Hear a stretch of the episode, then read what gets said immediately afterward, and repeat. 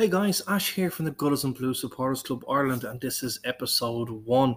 Yes, we are going to try and do it again this season with a bit more success in the fact of a bit more.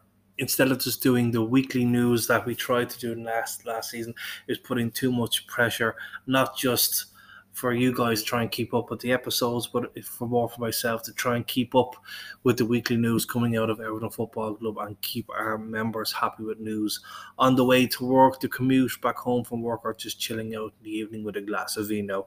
You know yourself.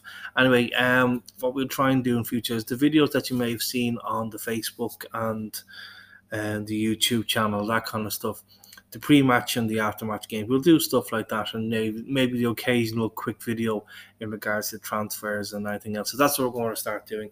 And because it's episode one, we'll actually do that right now as we know from lunchtime today, um, Everton Football Club announced that we will have three pre-season fixtures before the 2020-2021 season actually starts. The first game is against Blackpool, which is on the 22nd of this month, and it kicks off at three o'clock. Then follows up then against Blackburn on the 1st of September, and that is a six o'clock game. Now, at the moment, sadly, it looks like it won't be on general TV. Um, obviously, we'll have to keep an eye on streams for that. It is, in fact, we will be live on Everton FC and Everton TV for those who are season ticket holders and members. They can log in and watch those games live. So, if you are a member of the Everton FC website, go on and click on for one of those games to see those games when they're live.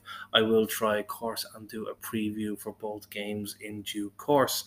Leading on then, just to a small bit of transfer news, it looks like Antonee Robinson maybe going back to Everton. It looks like we have made inquiries to bring him back. Obviously, because of what's happened to Leighton Baines retiring at the end of the season, it leaves us very, very short in the left back position to help out Lucas Digne in the sake that he actually gets injured. Hopefully, that doesn't happen, of course. Um, but strange enough, I'm pretty sure that Fabian Delph can play in that position as well.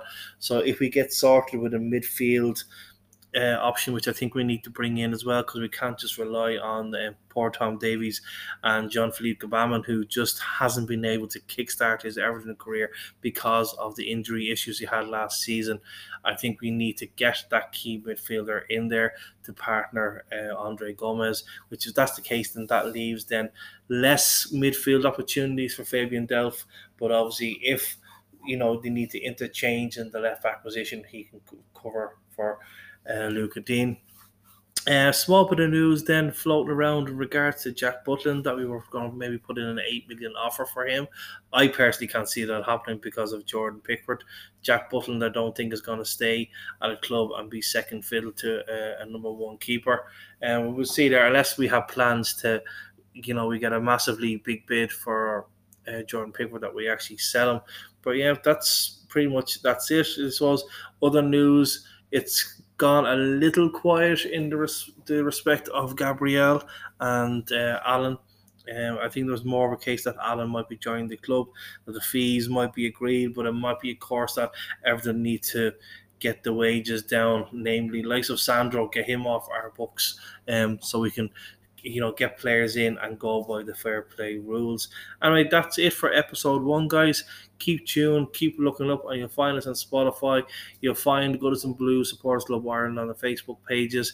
You'll find us also on Instagram. You'll also find us on Twitter and uh, on the YouTube page as well. So you'll see some of the videos that I put up from to, to last uh, couple of games uh, to end of the season, which weren't the best, to be honest, in terms of our performances. Until then, guys, have a good time.